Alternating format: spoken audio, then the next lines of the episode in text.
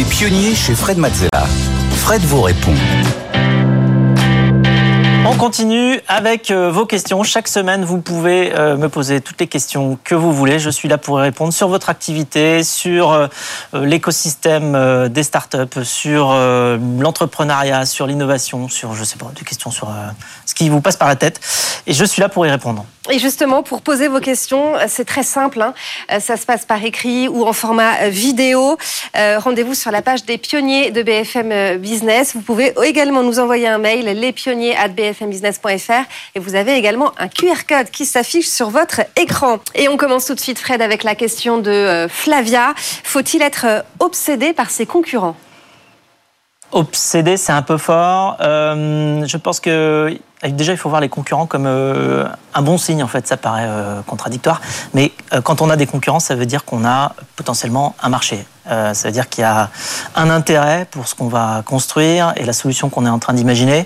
Euh, donc c'est déjà un bon signe. Ça veut dire que si on construit bien son activité, on va pouvoir trouver son marché. Au-delà de ça, ça veut dire qu'il y a d'autres gens qui réfléchissent au même problème. Donc en fait, euh, ils peuvent aussi avoir de très bonnes idées.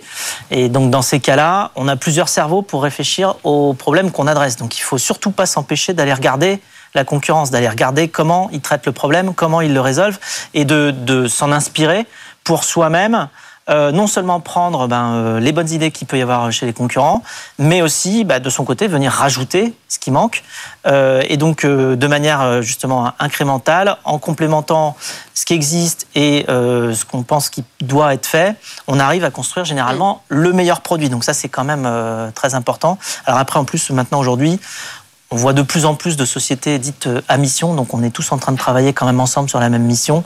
Et euh, donc euh, il peut y avoir aussi des formes de, collaboration, y compris entre concurrents. Enfin, en tout cas, il faut les connaître et il faut discuter avec eux. De toute hmm. façon, ce qui, ce qui déterminera le, succès ou, ou l'échec de la société, in fine, ça sera l'exécution que nous on y amène. Donc de toute manière, ça veut bien dire qu'il faut beaucoup travailler. Voilà pour la question de Flavia. On poursuit avec la question de Michael. Vous parlez souvent de l'importance des retours clients. Vous souvenez-vous d'un retour client qui vous a fait modifier votre produit en profondeur? Oui, alors plusieurs. Bon, déjà, euh, effectivement, euh, moi j'ai quand même passé euh, des milliers d'appels téléphoniques et, de, et de covoiturage à parler de covoiturage, à tel point que des fois dans des, des fois dans des covoiturages, au bout de, trois quarts d'heure, on me disait est-ce qu'on peut pas changer de sujet Tu parles de covoiturage, qu'est-ce qui se passe? Il que j'explique pourquoi j'étais aussi intéressé que ça. Mais en tout cas, effectivement, les euh, prendre les retours, surtout d'utilisateurs, c'est extrêmement euh, bénéfique. Je me souviens d'un trajet que j'ai fait euh, entre Villeurbanne et Paris avec un, quelqu'un qui s'appelait Philippe, qui m'a c'était une mine d'or en fait. Il m'a dit tellement de choses qui m'ont permis d'aller améliorer le produit, notamment sur tout ce qui était confiance et, fiabilité.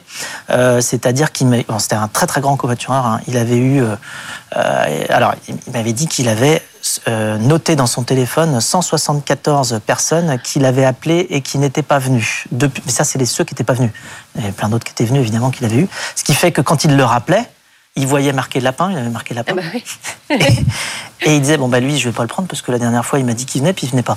Et, euh, et donc, du coup, c'est comme ça qu'on a amélioré le produit avec le système de réservation en se disant, bon, c'est pas possible. Enfin, euh, hmm. il va pas y avoir 10 euh, 000 Philippe qui vont avoir la patience de rentrer 174 fois le mot lapin dans leur téléphone pour savoir que cette personne-là ne viendra pas. Et donc, avec le système de réservation, on a diminué les, les, euh, les annulations d'un facteur plus que 10. Donc, on est passé de 35% d'annulation à 3%. Euh, colossal quand même. Simplement parce qu'on a amélioré, avec le système de réservation, la possibilité pour le passager de réserver à l'avance. Après, il y a aussi d'autres retours. je me souviens notamment ce qui nous a conforté dans l'utilisation du, du changement de marque quand même assez profond, pour passer de covoiturage.fr à Blablacar, c'est que sur, euh, sur covoiturage.fr, on avait des petites icônes qui disaient sur les profils bla, blabla ou blablabla pour indiquer si on parle beaucoup ou pas, ce qui mhm, est toujours mhm. le cas. Euh, et euh, j'avais eu plusieurs utilisateurs qui m'avaient dit qu'ils avaient utilisé un service de covoiturage, mais ils ne savaient plus lequel. Par contre, il y avait des petites icônes bla, blabla et blablabla sur le site, et ça, ça les avait beaucoup marqués. Et ils se souvenaient que de ça. Ils se souvenaient même plus qu'on s'appelait covoiturage.fr. Donc quand on a choisi Blablacar, je me suis dit, c'est bon, c'est quelque chose dont ils vont se souvenir. la marque était déjà forte, hum. c'est clair. Merci beaucoup, euh, Fred. C'est la fin de cette euh, émission des pionniers. Pour cette semaine. Déjà. On se dit rendez-vous la, semaine prochaine. Euh, évidemment, vous pouvez euh, postuler pour euh, venir pitcher devant Fred et Eric. Vous pouvez poser vos questions à, Fred également. si vous le souhaitez, rendez-vous sur la page des pionniers sur le site de BFM Business ou encore l'adresse mail lespionniers@bfmbusiness.fr. Merci beaucoup Stéphanie. Merci Fred. On se retrouve donc la semaine prochaine. Les pionniers chez Fred Mazzella sur BFM Business.